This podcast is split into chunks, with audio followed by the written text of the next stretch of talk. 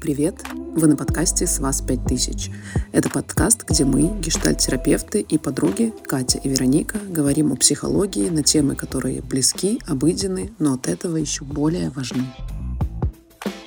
Всем привет! Снова здравствуйте! Снова с вами я, Катя Сафонова, э, сертифицированный гештальт-терапевт, и Вероника, и все ее регалии. Которые можно посмотреть в предыдущем подкасте. Если вы не смотрели наш предыдущий подкаст про выгорание, очень рекомендую вам это сделать. А, но все-таки я хочу тебя представить. Вероника – клинический психолог, нейропсихолог, супервизор по клинической практике. И тоже гештальт. И тоже гештальт-терапевт. И моя подруга. И сегодняшняя наша тема а, выросла из наших э, бесконечных с Вероникой аудиосообщений друг к другу. Э, и это тема наглости, как ты как классно сформулировала, наглость. Которую и... надо отделить от уверенного поведения и хамства. Угу. Наглость, уверенность и хамство. Сходство и различия. Кстати, вот ты понимаешь про себя, кто ты в этой градации? Наглое, уверенное или хамло? Охот сказать, что я хамло. Но это не так. Но это не постоянно. Это в особо избранных случаях. Вот про случаи, мне кажется, тоже интересно, да? То есть сначала у нас есть категоризация, но это не значит, что ты всегда хамло, или ты всегда уверена, или ты всегда нагло. Это же, ну, разные ощущения в разных ситуациях. Согласна. И а, вообще, ну, человек, он редко бывает совсем устойчив. Ну, то есть всегда вообще одинаковый со всеми, в любой ситуации, с близкими, с далекими и так далее. Вот, мне кажется, это очень важное замечание, потому что, ну, я по себе это замечала, да, там, в начале своей терапии, что у меня есть какое-то представление о себе, там, типа, не знаю, я добрая, и, значит, я всегда во всех абсолютных ситуациях должна быть добрая. А, ну, и так далее, да, там, какие другие. Я злая, не знаю, я агрессивная, значит, я всегда должна быть такая. Я там все время отстаиваю свои границы, значит, я всегда должна. Но ведь это не так. Да, в разных ситуациях мы попадаем в какие-то разные состояния. Конечно. И эти разные состояния, они в итоге могут нас заставлять себя вести совершенно по-разному. Иногда мы сами даже можем удивляться, э, это что сделал я? Я так умею? Mm. Вот это да. А иногда можем еще и начать себя стыдить, типа, я это сделал, боже, зачем это было? Тогда возвращаясь к вопросу про э, наглость, уверенность и хамство, ты считаешь себя скорее какой? Вообще, у этих же всех состояний есть еще ровно обратная сторона медали, и она звучит как скромность. Угу. Вот я бы сказала, что вообще в основном я скромная. Вот где-то там внутри себя. Я отмечу, что так и есть, потому что когда Веронике нам было перечислить ее регалии, она сказала посмотреть в предыдущем выпуске.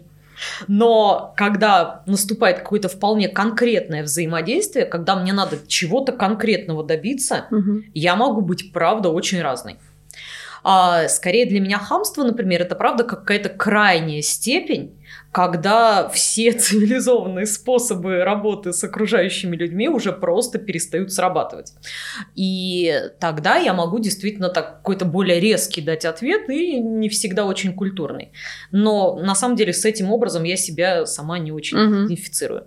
А вот если говорить про более такое уверенное поведение, ну, я думаю, что особенно в работе это мне точно будет присуще, потому что, опять же, уверенное поведение, оно же тоже рождается из контекста контекста. Например, в своей работе я правда уверена, да, поэтому уверенность... могу себя так и презентовать. Уверенность на чем-то основывается. Ну, то есть есть тоже э, какие-то да, виды деятельности, э, где ты чувствуешь себя уверенной, а есть какие-то виды деятельности, где не очень. Вот я даже по себе могу сказать, э, я сейчас как сертифицированный гештальтерапевт, да, в прошлом году я не была еще сертифицирована, и это очень отражалось даже на моей работе.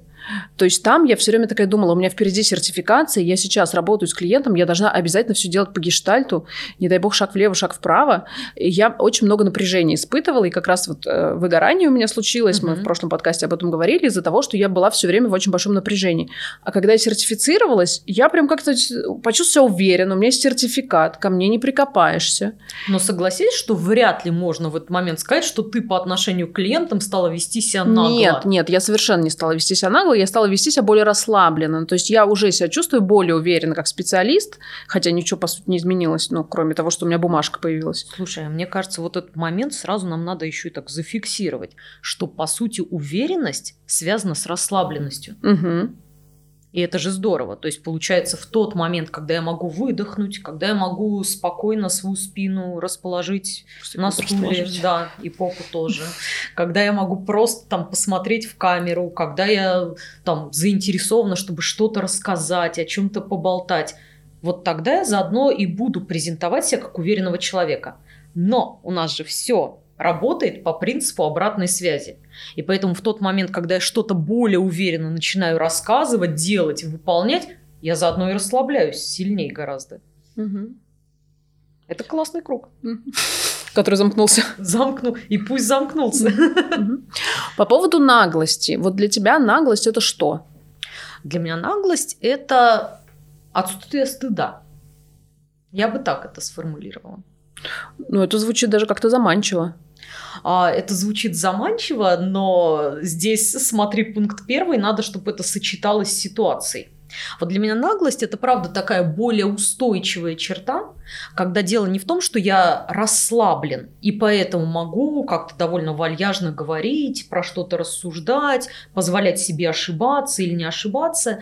Для меня наглость это по сути про такую напряженность, расчет. То есть, когда я наглый, я знаю, чего я хочу этим добиться. Я знаю, кто должен на эту удочку попасться. Скорее всего, я буду давать заднюю, если кто-то меня в этом еще и уличит. Но мне точно не будет стыдно. Скорее, я буду давать заднюю, чтобы придумать какой-то новый вариант, чтобы любым путем ну, достигать того, чего я хочу. Для меня, наверное, ключевой момент вот этого отличия между уверенностью и наглостью заключается в том, чьи границы я в этот момент буду продавливать. Вот для меня уверенный человек – это тот, кто хорошо чувствует именно свои границы и не позволяет от них ничего откусывать, подминать, еще что-то делать. А наглый человек – это который хочет откусить еще и от чужих границ, а не только почувствовать свои. Мгм. Ну тогда смотри, отсутствие стыда, э, как будто бы, ну, вот, исходя из того, что ты говоришь, для меня не совсем равно наглость. То есть отсутствие стыда это может быть, хотя может оно и есть, сейчас надо подумать. Просто как я себе А представляю давай, нагло- да, попробуем какой-нибудь пример Да, я вот себе представляю, как нагло понять. быть человека. Для меня наглый человек, знаешь, это вот, э, не знаю, женщина, которая в поликлинике без очереди лезет, мне только спросить.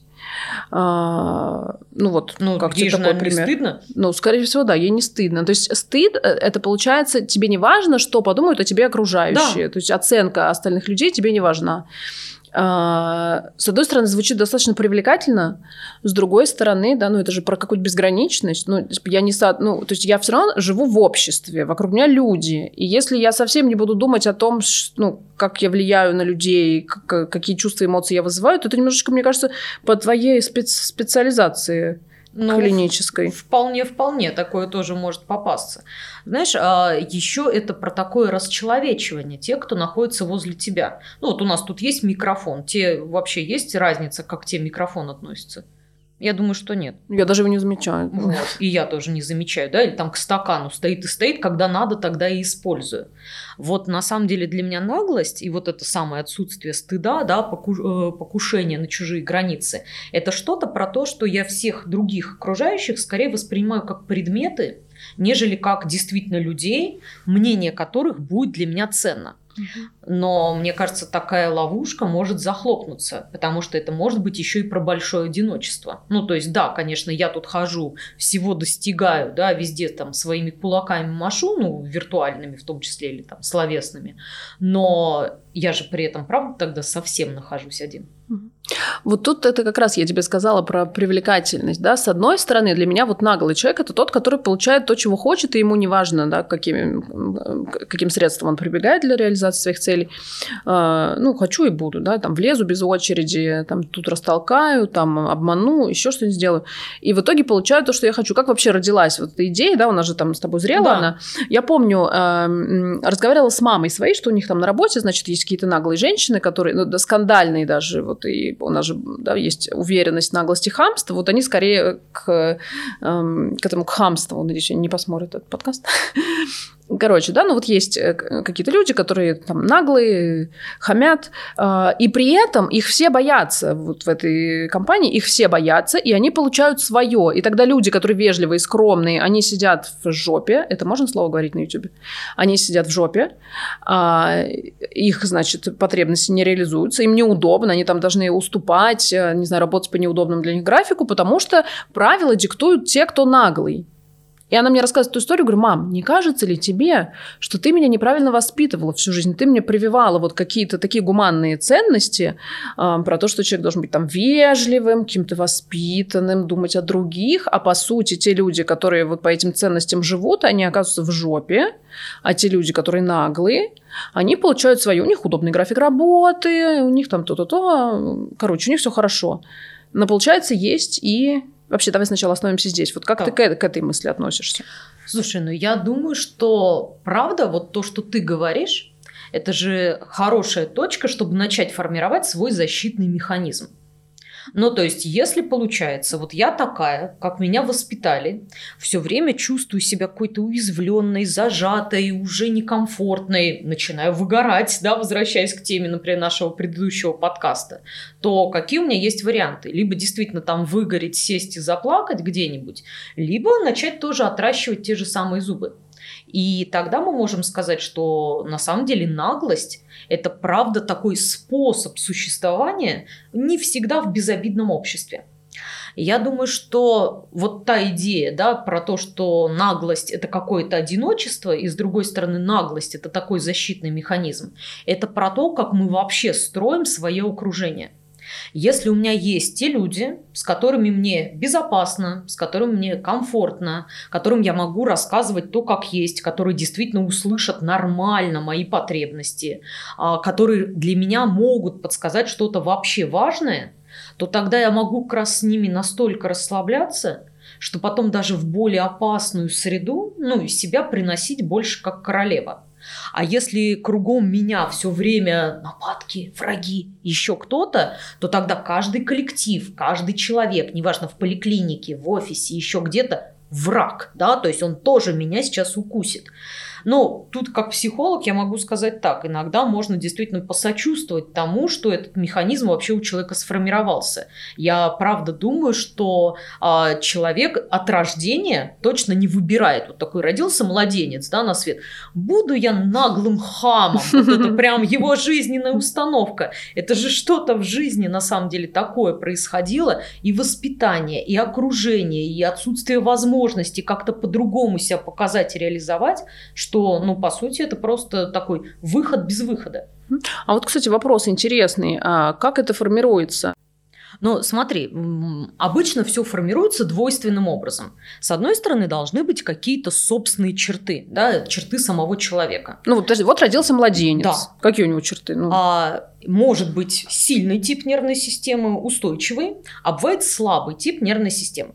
Сильные к слабым рождаются 9 к 1. А что такое сильный тип нервной системы? Что такое слабый? А, сильный тип нервной системы – это когда в случае ну, любого воздействия со стороны окружающего мира я прихожу в тонус. Угу. И я прихожу в такую, ну скажем, боевую условно готовность. Ну, то есть это когда бей, беги – это да, сильный, а да. замри – это слабый. Именно так. Угу. И получается вообще даже всех младенцев, да, можно и то уже разделить. Вот это вот 9 к 1. То есть 9 сильных, один слабый? Да.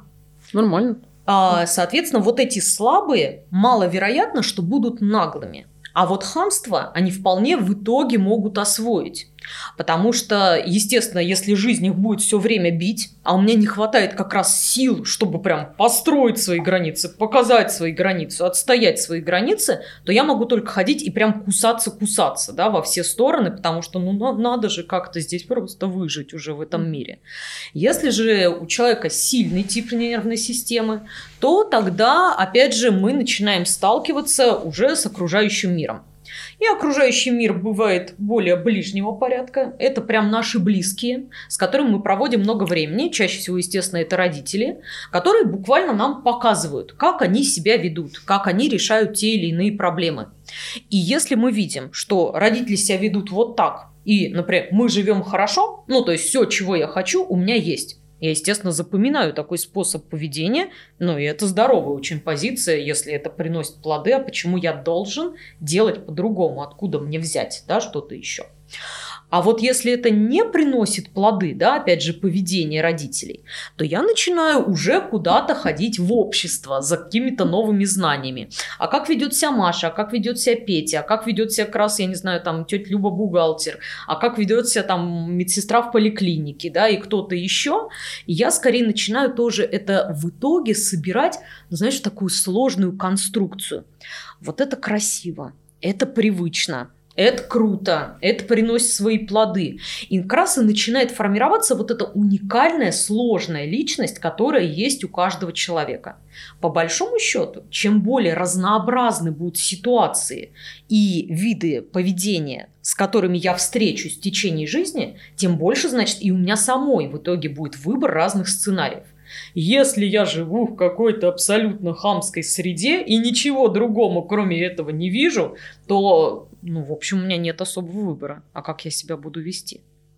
Ну и по сути то, что ты говоришь, вот, ну есть же, да, там какие-то у вас в вашей клинической психологии э, какие-то там а, этапы развития, какие-то там э, есть этапы развития личности, а, и вот э, эти черты, они ну, как-то я тебя так послушала, у меня сложилось впечатление, что нет этому конца и края. То есть это вот может, эти черты могут развиваться и развиваться и развиваться по мере течения жизни. Или есть какой-то этап, там, не знаю, такой, в пять лет формируется психотическое ядро личности, и все, в этот момент ребенок вот такой. Он типа, там, не знаю, наглый или он скромный. Но тут у меня двойной, наверное, ответ на этот вопрос. С одной стороны, у каждого человека есть так называемые сензитивные, то есть чувствительные периоды для того, чтобы развивались те или иные качества, умения, функции, черты. Вот если мы говорим возраст дошкольный, это от 3 до 7 лет, преимущественная деятельность там игровая. И по большому счету в этот момент в игре, как раз в игре со сверстниками, в игре со своими родителями, ребенок делает такие первые пробы пера. Ну, то есть как я себя буду вести и как на это будут реагировать окружающие. Поэтому в этом возрасте играть очень важно то, что произойдет сейчас, то, как отреагируют на то или иное мое поведение, это даст уже хороший фундамент. Угу. Потом будет скучный возраст учебной деятельности, когда я сижу за партой, просто осваиваю новое, но потом наступает возраст подростковый. И это снова возраст социального взаимодействия. Но теперь это общение со сверстниками как таковое. Я начинаю как раз по сути оценивать людей, делить их на группы. Вот это круто, вот это отстой, да, вот так, с этими я пойду вместе, а этим я даже доверять не буду, а с этим за одной партой, пожалуйста, не буду сидеть или буду его чем-нибудь закидывать, да, то есть это тоже такой возраст, когда я примеряю как раз уже не игровые способы поведения, а очень реальные. Вот он уже мир, и вот они уже характеры. Но, говоря про то, бесконечно ли это, да, у меня есть ответ, что это бесконечно. Потому что наша нервная система, она остается пластичной вообще всегда. Ну, то есть какое-то время назад вообще считалось, что вот мозг окончит где-то примерно лет в 20, ну максимум в 25 свое развитие, и вот какой есть, дальше только угасать, да, то есть можно в саван уже потихонечку начинать заматываться. Теперь все исследования говорят про то, что мозг пластичность сохраняет, а раз он сохраняет пластичность, значит, абсолютно новые связи и, значит, новый способ поведения мы можем освоить. И поэтому очень важно, чтобы это была такая внешняя тренировка, что я не просто сижу и мечтаю, что угу. вот однажды я кому-то что-то покажу, а то, что я это сделаю, получу от общества обратную связь, Иногда позитивную, иногда не очень. И как раз и начну под это подстраиваться. И на самом деле именно поэтому очень важно, да, допустим, та же самая психотерапия, потому что это будет честная обратная связь где я могу тренировать разные способы поведения и проверять. Вот тут уже в лоб бьют, а здесь даже восхищаются. Если есть классные друзья, ну это же очень здорово, да, которые тоже могут дать как раз разный сигнал, что, слушай, ну зря поскромничала, ну можно было здесь себя показать. Ну, то, что мы, да, любим да, мы, да. обсуждать. Да, давай все друг друга поддержим, что мы достойны, мы можем, мы с этим справляемся. И мы же тоже в этот момент как раз взращиваем свое поведение. Но то же самое это могут быть иногда и вообще посторонние люди. Если внезапно кто-то нами восхитится или правда скажет, ну ты, блин, вообще, то это тоже будет на нас иметь свое отражение. Ну, то есть, если я тебя правильно слышу, то наше э, изменение нашего поведения должно быть подкреплено опытом. Абсолютно мы получаем, реальным опытом. Да, реальным да. опытом, не в фантазиях, а вот я действую новым образом, получаю от окружающей среды какую-то обратную да. связь, и тогда мое поведение там либо подкрепляется, да, либо нет. И я, э, ну, основываясь на, на этом опыте, опираясь, да, вспоминая, вот в прошлый раз я там типа попросила 8 раз переделать матчу в ресторане, угу. и, в, и, и мне переделали сделали, потом еще мороженое подарили, не так уж и плохо было, значит, я в следующий раз еще раз могу э, это сделать, а потом я могу, да, наращивать вот эту свою требовательность и в других ситуациях становиться более, ну, назовем это наглым или более уверенным. А, мне кажется, да, вот тут более уверенным. Потому что наглым это если ты все-таки в какой-то момент начнешь терять связь с реальностью. Ну, это если я скажу, слышь, парниша. Ну, вроде того. Сколько раз можно просить? Или, слушай, а с другой стороны, ведь наглость, да, это, ну, точнее, уверенность, это про ощущение собственного права. Ну, то, что мы как раз с тобой угу. проговорили уже. Ты стала сертифицированным гештальтерапевтом, у тебя появилось больше уверенности. Если бы ты была не сертифицированным гештальтерапевтом, но себя бы исключительно так предъявляла и всем бы тут раскидывала, что ты как психолог точно знаешь, как надо каждому поступать, то это было бы уже не про уверенность, а вот это было бы как раз про наглость. Поэтому, мне кажется, очень еще интересный момент, который в этой теме можно всегда затрагивать, это а как мы чувствуем свои права. Угу. Ну, то есть на что мы реально внутри себя опираемся, чтобы сказать, вообще-то тут я был прав. И поэтому я это от тебя и прошу. И когда эти права являются реальными, а когда они какие-то мнимо-иллюзорные. Вот вопрос, как это соотнести? А, ты как раз сказала про э, ну, вот эту историю с сертификацией. Насколько адекватно там переоценивать себя? Но это же человек все равно получает профит какой-то от жизни. У него он больше зарабатывает, чем я. Да. Э, как минимум. Уже хорошо. Смотри, а вот это как раз и есть вопрос э, своих границ и чужих границ в том числе. Потому что если ты действительно, ну то есть только опираешься на то, что ну я же больше благодаря этому буду зарабатывать, но я не думаю про то, что я в этот момент контактирую с другим человеком. Ну то есть психолог это про кого-то другого, да, для которого угу. я оказываю там услугу, помощь, как угодно это можно называть. И если я в этот момент не отдаю себе отчет, что не обладая там должным количеством знаний, должным количеством навыков, я вообще-то могу ему навредить, пока я тут пытаюсь заработать, то вот это для меня и будет как раз наглость. Ну, только я помогаю, работает же. У меня кейсы, отзывы, позитивная обратная связь. Отлично, смотри. Мне кажется, вот это и есть такой момент, что общество в котором мы находимся, оно не всегда создает, да, вот эту вот как раз грамотную обратную связь. Обрати внимание, что как раз заявлять про себя, ну вот все что угодно. Может быть, иногда довольно легко куда-то в поле. Ну, закинул, прокатил, не прокатило, да, понеслось, не понеслось. А когда мы говорим вот про такие суперпрофессиональные сообщества, они как раз обычно гораздо больше демонстрируют скромность. Ну, вот я же профессиональный психолог, ну, угу. что я буду ходить на всех базлать, что ли, что он там дурачок откуда-то взялся, да, и так далее. И вот мы сидим, поэтому все такие профессиональные, все такие скромненькие. Угу. И не даем тоже миру адекватную обратную связь. Угу. Это примерно то же самое, знаешь, как у нас же а, есть э, в Академии наук а, отдель, а, отдел по борьбе с лженауками. Но он сидит достаточно И где он? скромненько. Да. Алло, а, а ты слышал вообще про такой? с лженауками? Нет, конечно. Вот смотри, обрати внимание, это Академия наук, отдел создали и где они себя предъявляют. Это очень смешно. Это то, что у нас лженауки, мне кажется, просто везде. Откроешь запрещенную социальную сеть, и там одни сплошные лженауки. И у нас есть, оказывается, целый отдел, про да. который никто не знает, потому что он очень скромный. Это же просто потрясающий какой-то... У меня нет слова, чтобы это сейчас назвать. Мне кажется, вот оно. Это и есть поле для наглости. Ну, то есть, когда правда те люди, которые могли бы дать обратную связь, эту обратную связь не дают. Я тут тоже просто хочу поделиться своей историей, с чем я, например, довольно часто сталкиваюсь, будучи преподавателем. Я все не могу пережить. Что когда приходит, например, человек защищать диплом, а он просто, ну, ни про что. Ну вот никак. Ноль. Глухо. Но диплом он купил. И сам текст неплохой. Но явно, когда человек что-то рассказывает, да, вот пытается защитить это, это невозможно. И ты понимаешь, что, ну, как бы, это не его диплом на самом деле. Но он отучился все пять лет. Я уж не знаю, покупал, не покупал он эти экзамены. Тоже за него, может, кто-то ходил там что-то сдавал. Может, он покупал письменные работы. А, ну, как-то он дошел да, до этого диплома, его он тоже заказал. И у тебя, по сути, нет как будто инструмента, чтобы этого человека остановить и взять и сказать, ой, нет, знаешь что, иди лесом. Но самое страшное, что может случиться, он пойдет на пересдачу. И однажды он кого-нибудь обязательно таким образом доконает.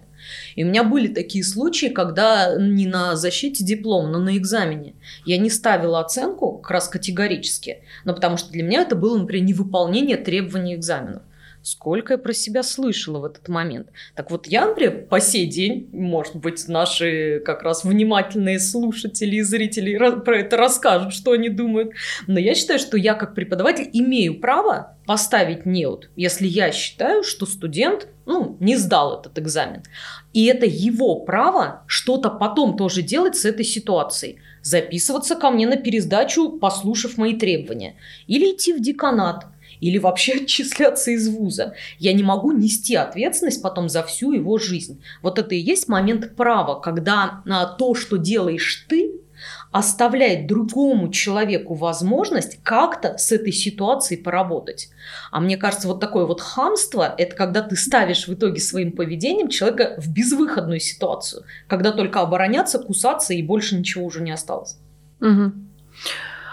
А, я так подумала, сейчас тебя слушала, что, а, наверное, вот в ситуации, описанной тобой про студента, он считает, что ты наглая, а ты считаешь, что он наглый.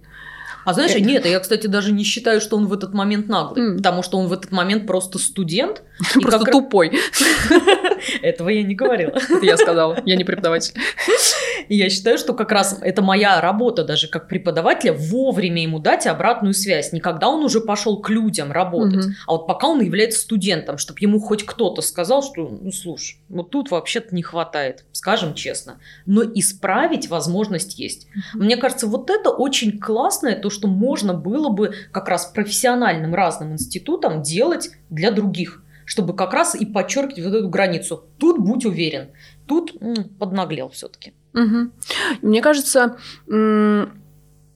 как раз э, вот это как не, э, э, хотела я сказать вот что, что получается никак это регулировать нельзя по сути. Ну вот человеческую наглость, которая, например, в каких-то помогающих профессиях, да, где есть уже ну что-то за гранью добра и зла, да, там вот эти э, полуторамесячные курсы, ты уже психолог, и тогда получается это, ну, на усмотрение, то есть человек э, э, на усмотрение клиента, да, то есть человек, ну, вот он ставит там цену за свои услуги, вот он предлагает свои услуги, и он, ну, он же никого не обязывает их покупать. Да, именно так. И другой человек тогда выбирает, кому ему пойти вот к этому скромному нашему сообществу, да? э, про которое никто не знает. А, да, только, ну, и скорее для меня это тоже про какую-то гласность информации, что угу. больше про это рассказывать, чтобы как раз было видно всех и разных, что здесь такое образование, здесь секое образование. Делай выбор, пожалуйста. Угу. Выбор всегда есть у человека. Мне кажется, это... Э, вот мы и в прошлом подкасте об этом говорили, и сейчас... Э, что нет каких-то ситуаций, которыми нами, которые нами не могут быть преодолены как-то, да, ну, если только вот стихия на тебя, не знаю, цунами, ну, тут ты ничего не можешь поделать, uh-huh. и то можешь стараться что-то сделать, убежать, там, не знаю, в подпол, ну, что-нибудь. Но в целом, да, всегда есть что-то, что ты можешь сделать, ну, я выбираю это или выбираю другое. И когда ты, например, что-то терпишь, ты же тоже выбираешь, получается, терпеть. Да, когда тебе кто-то хамит, ты можешь терпеть, можешь не терпеть. Да. Можешь потерпеть, потом пойти жалобу написать. Ну, то есть, да, мы говорили про наглость и хамство, как, ну, как-то соотнося с собой, но есть же и другие люди, которые там относятся к нам по-хамски, и тогда вот как тут ты выдерживаешь. И, ну, твое право, да, как у тебя есть выбор. У тебя есть выбор, да. Самое главное оставлять этот выбор всегда за собой. Что ты не обязан взаимодействовать с теми, кто тебе хамит. Ты не обязан взаимодействовать с теми, кто покушается на твои границы. Но что для этого надо сделать? Взращивать свою уверенность. Ну, то есть, чтобы заметить, что на твою границу кто-то покушается, надо свои границы знать, по меньшей мере. Угу. Это полезный навык. А вот как знать свои границы? Исследовать себя, что тебе приятно, что тебе неприятно, что, чем тебе нравится заниматься, где ты чувствуешь себя хорошо, где ты, наоборот, начинаешь явно страдать, нервничать, тревожиться. Но то есть чем больше ты вообще можешь себя описать, ну, рассказать про то, как ты живешь, что ты чувствуешь, как живет твое тело, какие у тебя появляются эмоции, тем больше вероятность того, что ты будешь по-здоровому реагировать во всех ситуациях. И значит, и сам, скорее всего, в хамство не свалишься. Ну, потому что у тебя будет выбор просто уйти тогда mm-hmm. из какой-то заведомо деструктивной ситуации. А, а с другой стороны, как раз, что и хамом ты сможешь дать такой очень гармоничный отпор, не сильно пострадав. Угу. То есть это а, про а, веру в, в свои реакции, потому что мне кажется, это тоже очень важно. И вот я а, хотела бы а, обратиться к зрителям нашим, а, не сомневаться в себе и в том, как вы реагируете. Если, а, да, если вам кажется, то вам не кажется. Если вам что-то неприятно, вам некомфортно в обществе какого-то человека, вам некомфортна какая-то ситуация, а, не надо себя убеждать, что вам на самом деле нормально, потому что, да, ну в первую очередь у нас тело реагирует, но мы обычно тоже этого не замечаем, да, но все равно равно есть ощущение неприятное, да, вот что-то не так пошло. Значит, пошло не так, это правда, не обесценивайте свои чувства. И убеждать себя, э, что все нормально, надо потерпеть, не, не стоит, да, потому что это приведет потом к плачевным, к плачевному да. исходу. Ты вначале говорила, что вот люди как раз со слабой нервной системой как раз склонны а, скатываться в хамство, и тогда получается, да, у них недостаточно э, энергии для там, ну, каких-то достижений, да, для того, чтобы там свою жизнь каким-то построить невероятным образом, да, и вот они там, ну, максимум, э, да, их ресурса было, чтобы добиться там вот этой какой-то работы, не знаю, гардеробщиком в театре, а, или еще где-нибудь, не в театре даже, или охранником, да, вот это прям их максимум, на что они были способны, а, и настолько хрупка эта конструкция, что нет другой возможности защититься, кроме как там ну да, потому что это как такой последний оплот. То есть, если и здесь будет что-то не то происходить, если меня и здесь будут как-то пытаться унижать, а на что я вообще тогда в этой жизни могу рассчитывать? Для меня это выглядит, на самом деле, вот я сейчас тоже тебя слушала, и я это себе представляла как такую воронку. Вот когда у меня есть вот такое поле, ну, где я достаточно успешен, где я умею это и это, то есть у меня есть много-много разных возможностей, тогда у меня есть как раз шанс более гибко регулировать свое поведение. Здесь могу и поскромничать, ничего страшного, могу не отсветить и ничего от этого не потеряю. Здесь, как понять, мне не оказали ту услугу, за которую я заплатила большие деньги. Я там и голос могу нарастить, и mm-hmm. даже поорать в какой-то момент. Но по какой-то общей массе злобной коргой я в этот момент не становлюсь. А вот если вся моя жизнь, она оп, и вот так вот до какого-то просто маленького горлышка воронки начинает стягиваться, то тогда вот пан или пропал. Ну вот прямо сейчас заорать или прямо сейчас не заорать, а больше у меня и нет ничего на самом деле. И тогда действительно такая вариативность, она и начинает сужаться, и человек становится просто каким-то. Не в разных ситуациях разный, а хам, как он есть. Угу. Угу. А, и снова это, да, про... Ну, то есть, а, это же не изначальная конфигурация Яхам, да? как я есть, да, это просто... А, ну, вот мы с тобой говорили о том, что нет, нет конца и края тому, чтобы да, человеческий характер там, да. как, как это развивался. И тогда, а, если ты не знаешь себя, да, ну, не опираешься на свои собственные реакции, а, и для тебя, да, вот то, что внутри тебя неведомо, мы вот в прошлом подкасте говорили, что есть э, вот я, а есть образ меня. Да. И тогда вот этот образ меня, это какая-то просто такая маленькая точка, хам. Да, просто потому, что я не доверял себе и своим реакциям, и тогда это мешает мне строить мою жизнь так, как я хочу, потому что я где-то терплю там, где мне не подходит, а, да, делаю то, что мне не нравится. Угу а, не опираясь на то, что у меня, как, наверное, повторяюсь, на то, что у меня происходит внутри, да, не доверяю себе, да? и тогда живу какую-то не свою жизнь, и потом, в конце концов, есть шанс скатиться вот в этого просто... В маленькую точку. Маленькую точку. Маленькую, но шумную. Тогда это рождает, вот, ну, таким людям, да, э, рождается больше сочувствия, когда ты понимаешь, как это с ними случилось. такого сочувствия, наверное, в ряде случаев даже там снисхождение можно здесь почувствовать. А, я думаю, что в ряде случаев можно, правда, попробовать понять, чего они там пытаются добиться, и если надо, ну, отступить конце концов. Потому что все время тоже а, воевать на вот поле этой точки, наверное, не самая хорошая угу. затея. Надо быть на широком поле. Мне кажется, вообще самая такая главная защита от хамства – это расширять собственное поле. Потому что тогда тебе всегда есть куда пойти, где получить почет, уважение, достижение, любовь, еще что-то, если у тебя вот этот выбор есть. Ну, ты имеешь в виду круг знакомств? Или да, что? круг знакомств, круг деятельности, интересов, э, возможностей, которые ты сам, опять же, все взращиваешь. Мне кажется, вот это такая прям профилактика, да, вот всех этих взаимодействий лишний раз с хамами, что где-то тогда это правда будет точками, ну, проскользнуло и проскользнуло, и бог с ним. То есть не надо пытаться с хамом встретиться на его маленьком поле. Угу. Ну, чтобы это была да, такая твоя угу. битва, как между Волан-де-Мортом и Гарри Поттером. Да, да, да. Просто мы Гарри Поттера сейчас смотрим. Вот какой у меня еще вопрос. Можно ли, э, вот есть такая поговорка «наглость – второе счастье». И мы с тобой в начале подкаста обсуждали, что как будто бы, ну, есть такие преимущества в наглости, что ты вообще-то добиваешься там чего-то. Есть, конечно, и обратная сторона, какое-то определенное одиночество, но это же не обязательно ну, то есть можно быть достаточно наглым, но не одиноким, а, да, потому что у тебя есть там какой-то близкий круг, где ты да. иным, иным способом себя проявляешь, а есть там какая-то твоя более вот это широкое поле, да, там, не знаю, профессиональное, не знаю, там с друзьями ты э, зайчика, а на работе ты наглая. А, и тогда можно ли сказать, что наглость – это второе счастье? Знаешь, а я думаю, что да. Просто скорее тоже на наглость здесь надо э, смотреть вот этим э, широким способом.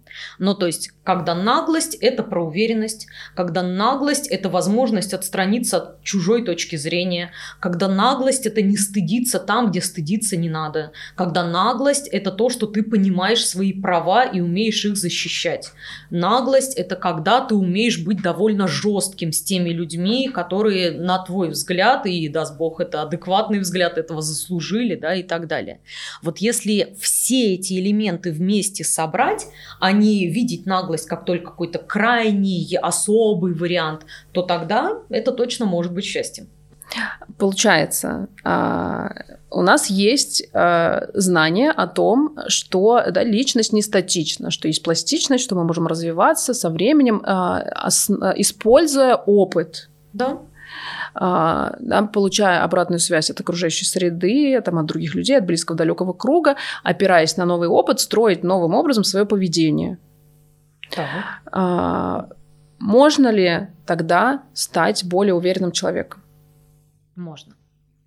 Как есть, э, есть ли рецепт? А, рецепт есть но он не быстрый, да, то есть это не волшебная палочка. Нет такой кнопки, куда нажимаешь. Вот кноп... и... это вообще всегда огромная мечта. Я не знаю, то ли кнопку, то ли волшебную палочку, то ли еще что-то обязательно рано или поздно должны изобрести. Mm-hmm. Ну, потому что к этому сводится, мне кажется, большая часть всех вопросов. Mm-hmm. Но пока ее Что нет, делать? Что делать? Как говорят все клиенты. Изучать себя. Сначала про себя, потом про других сначала маску на себя, да, потом на ребенка. Вот на самом деле в плане психики это тоже срабатывает только таким образом. Пока себя не изучишь, можешь про других пытаться понять все, что угодно. А почему он нахамил? А он такой наглый, наверное, он что-то про себя знает, имеет какое-то право. Или, ну нет, раз он так про себя уверенно заявляет, точно он может, умеет, знает там и так далее. Нет, про себя. Вот когда в себе получится разобраться, тогда как раз и вот эта наглость будет больше напоминать уверенность а не просто какой-то внешние черты, которые там можно как костюм почти карнавальный на себя надеть и быть абсолютно неорганичным в этом. Угу. Просто а, да, ты, ты работаешь с клиентами, я работаю с клиентами, и часто люди приходят с запросом а, «я вот такой, например, я скромная, хочу быть наглой». Вот насколько мы можем гарантировать, что это произойдет у человека, и вообще нужно ли это? Ну, слушай, я по поводу гарантии бы вообще так была очень э, деликатна. Не, ну ты нам сказала, извините, у нас Нет, все записано. А, я как раз э, про это тоже говорила, про то, что очень сильно это все зависит от человека, что он это должен пробовать проявлять все наружу. Ну вот он а хочет, ну, наверное, Хоть, хочет измениться. Хотеть мало, надо делать. Поэтому я бы сказала так, что это можно при условии, что правда человек будет не только хотеть, но и пытаться, и понимать, что наглость – это про возможность получить в лоб, это про возможность в какой-то момент остаться одиноким, это момент, а, возможность в какой-то момент получить ярлык, что ты бессовестный или ты бесстыдник, да, потому что мы это все перечисляли, это тоже все компоненты наглости. И поэтому, если я начинаю собой заниматься, ну, где-то там в голове, увы, не получится. Никакая психотерапия здесь не спасет. Если я начинаю все это делать наружу, получаю первую шишку и говорю, ну нет, я хотел быть наглым, а не чтобы меня били, ну все, да, тоже этот поход за наглостью, видимо, в этот момент прекращается. Психотерапия это же, по сути, такая тандемная очень работа, где мы предлагаем и понимаем, что мы предлагаем и как это все должно работать, но человек-то тоже сам работает с собой. Тогда я уверена, что можно этому научиться любому человеку. А Если даже... это, да, вот такое искреннее не только желание, но и устремление. Угу. То есть просто мечтать, писать на карте желаний а, и в списках желаний недостаточно, нужно предпринимать действия. Таких гарантий я бы точно не давала. Угу. А, ну, ты знаешь, есть просто идея, что я прочитаю книжку. Ну вот э, есть люди, которые не ходят там на психотерапию, но они читают книги по психотерапии и считают, что они уже все понимают. А, и, ну, я все время говорю, что это невозможно. Ну, то есть можно очень много чего знать, но если ты не попробовал на практике, а, да, вот ты не получил опыт, работает только опыт, да, да. знания вообще не работают, не меняют твою личность. То есть ты понимаешь, но ничего поделать не можешь. Я знаю, почему так, я знаю, как я делаю, ну, слава богу, если ты это хотя бы понял. А, но если ты не будешь э, получать опыт, да, сталкиваться, получать шишку в лоб. Ведь когда 10 шишек ты получишь, 11 уже не такая больная, ты уже знаешь примерно, чего ожидать, да, и тогда уже, э, получив да. 10 шишек в одном, ты можешь э, начинать, да, не знаю, там, становиться более наглым в какой-то другой, более важной для тебя сфере. Или ты можешь откорректировать как раз свое поведение так, чтобы это было как раз более изысканно, угу. и таких изысканных людей уже не бьют. Хитрый ход. А, резюмируя, что мы можем а, сказать? Что наглость не так уж и плохо, потому что это часть уверенности.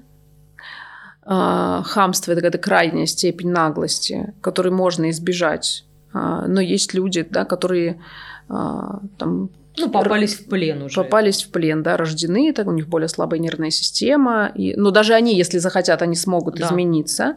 В принципе, изменения возможны. Важно не только хотеть и писать Списке желаний, но и предпринимать действия, получать новый опыт. И новый опыт рождает э, новую личность. Можем ли мы так сказать? Да. И я думаю, можно сюда же еще добавить, что в наглости есть и положительное, и отрицательное. И когда мы в себе замечаем эту черту или хотим, наконец, ее в себе взрастить, нам надо все-таки смотреть на эту картинку целиком, а не только с самой позитивной стороны, что вот был бы наглый, вот тут бы сделал. Все-таки где-то что-то и негативное может, к сожалению, обнаружиться. Ну, это как раз то, что мы обсуждаем между собой все время. Мы же часто говорим, ох, мне не хватает наглости, да, но э, я так предполагаю, что мы как ну, достаточно здравые люди, которые там это годы в психотерапии, мы понимаем, что есть цена, которую ты платишь. Да. И тогда ты выбираешь, там, плачу я сейчас вот эту цену, а, да, и я выбираю там быть наглым, не быть наглым. Если я сейчас там выбираю наглость, то, возможно, я, не знаю, условно потеряю хорошие отношения там с этим человеком, да, а если я а, там сейчас не проявлю наглость а, и стерплю, то я там не получу, не знаю, зарплату, не да? повысить, ну, что угодно. А, да, то есть ты всегда делаешь выбор, и тут тоже, да, вот о чем мы говорим, видимо, с тобой постоянно, уже да. целых два подкаста, да, важно опираться на свои чувства, свои желания, осознавать свою потребность в настоящий момент, и, исходя из этой потребности, а, принимать какое-то взвешенное решение. Да, и оставаться гибким. Тоже то, с чего мы начали, да, какая я, да, какая ты. А вот, может, это и классно, что мы не можем точно ответить на этот вопрос. Да разные, потому что... Угу. И вот это самый здоровый подход. Угу. Супер, спасибо тебе большое. Я, кстати, так и не поняла, наглая я или нет. А спросим у наших зрителей. Давайте, дорогие наши зрители, по нашей традиции, вы ответите на вопрос, считаете ли вы себя наглым, Несколько вопросов будет, как обычно. А, считаете ли вы себя наглым? А, и как вы реагируете, а, когда встречаетесь с наглостью, хамством? Ну, давайте так Как вы реагируете, когда встречаетесь с наглостью? И хотели бы вы стать более уверенным человеком? Три вопроса. Будет интересно почитать. И еще хотим вам предложить позадавать нам с Вероникой вопросы, да, чтобы мы на эту тему сняли очередной подкаст, да, что интересно вам, потому что вот первые две темы мы выбрали, исходя из наших собственных интересов, о чем нам было бы интересно поговорить, о чем было бы вам интересно послушать, в какой теме разобраться. Мы готовы звать еще гостей, с большим удовольствием. Да, если нас недостаточно а, из разных сфер, поскольку наше поле, которое мы обсуждали, достаточно велико, у нас есть разные э, возможности. Э, в общем, приглашаем вас стать э, как это, соавторами нашего подкаста, писать свои вопросы, писать свои пожелания, мы обязательно их все учтем. Если есть вопросы конкретно к этой теме, вы тоже, пожалуйста, пишите, мы на них обязательно ответим в комментариях. И, наверное... Спасибо огромное за беседу. Да, спасибо тебе. И, и до тебе. скорых встреч. До встречи. Парам-парам-пам. Пиу. С вас пять тысяч.